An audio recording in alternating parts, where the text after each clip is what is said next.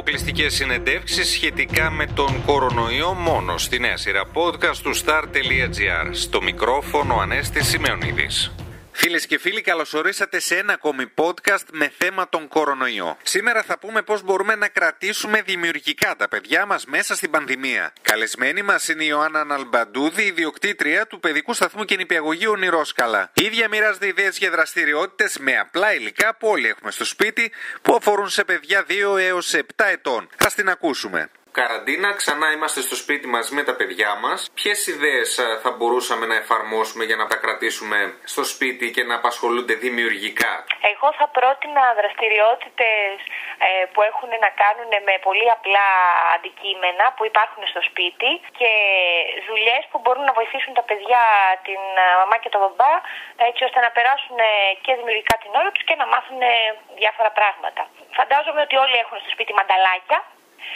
Οπότε με τα μανταλάκια καταρχήν μόνο ανοίγοντας και κλείνοντας εξασκούν έτσι την λεπτή κινητικότητά τους. Τα μικρότερα παιδιά με τα μανταλάκια μπορούν να πιάσουν χαρτοπετσέτες που θα είναι διασκορπισμένες στο πάτωμα, είτε χαρτοπετσέτες είτε βαμβάκι που θα έχει γίνει σαν μπαλάκι, και τα μεγαλύτερα παιδιά που είναι λίγο πιο δύσκολο, όσπρια.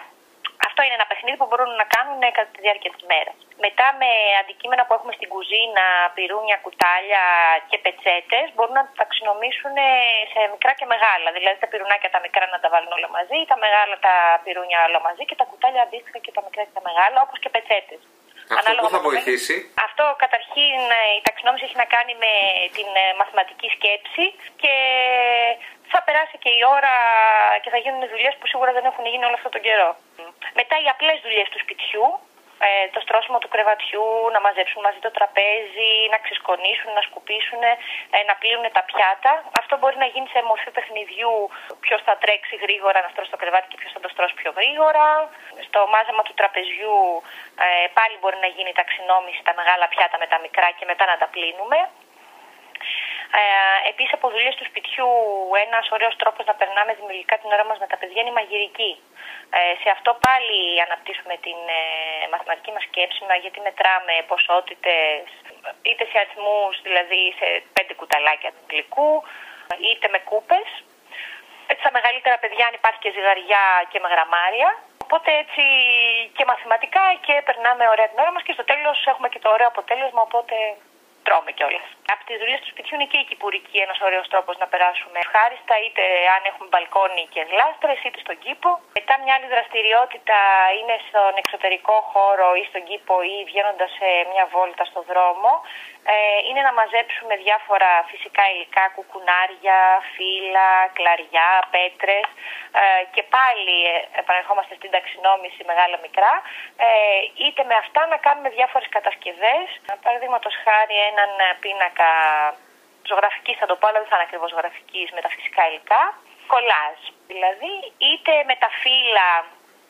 Μπορούμε να βάλουμε χρώμα, τέμπερες, να τα ζωγραφίσουμε ας πούμε τα φύλλα και μετά να κάνουμε αποτυπώματα. Και φατσούλες και τα αποτυπώματα των φύλλων και απλά να είναι τα αποτυπώματα. Μια άλλη δραστηριότητα που αρέσει και στα μικρά και στα μεγάλα παιδιά είναι αν έχουμε χαρτί του μέτρου στο σπίτι, το απλώνουμε είτε στο πάτωμα είτε το βάζουμε σε έναν τοίχο είτε στο τραπέζι και με ό,τι χρώματα έχουμε, είτε μαρκαδόρους, ξυλομπογιές, κυρομπογιές, τέμπερες, ό,τι έχουμε, να ζωγραφίσουμε είτε σαν αποτέλεσμα έναν μεγάλο πίνακα ζωγραφικής, είτε μπορούμε να κάνουμε και τα περιγράμματά μας, δηλαδή το περίγραμμα του σώματός μας, να βάλουμε κάτω το παιδί και να κάνουμε το περίγραμμα, ή τα χεράκια μας και τα ποδαράκια μας. Με ζυμαρικά μπορούμε να φτιάξουμε ωραιότατα κολλιέ, αν είναι το κοφτό μακαρονάκι, είτε επίσης μπορούμε να τα χρωματίσουμε, να τα αφήσουμε να στεγνώσουν και πάλι να γίνονται κολλιέ, και κολάζ επίσης.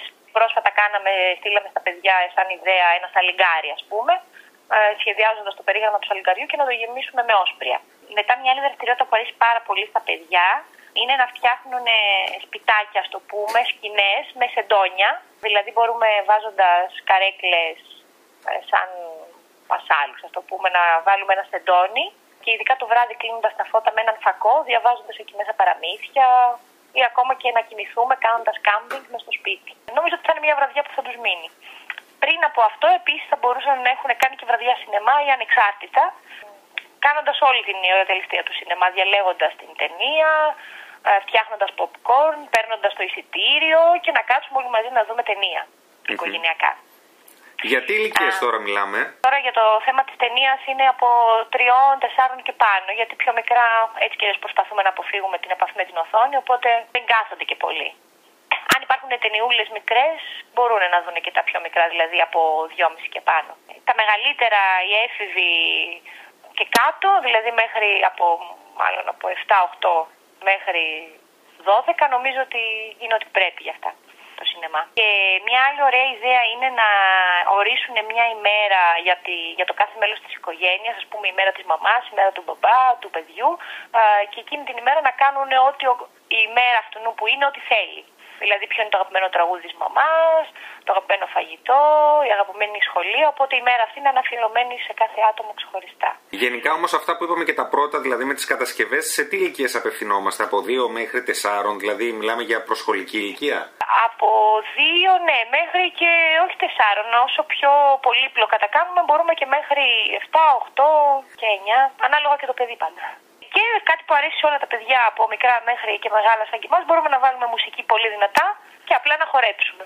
Και έτσι συνδυάζουμε και γυμναστική και διασκέδαση και δεξία. Με πλαστελίνες, καλά, τις αγοραστές μπορούμε να παίξουμε απλά, γιατί τους αρέσουν ό,τι έχει να κάνει με την αφή.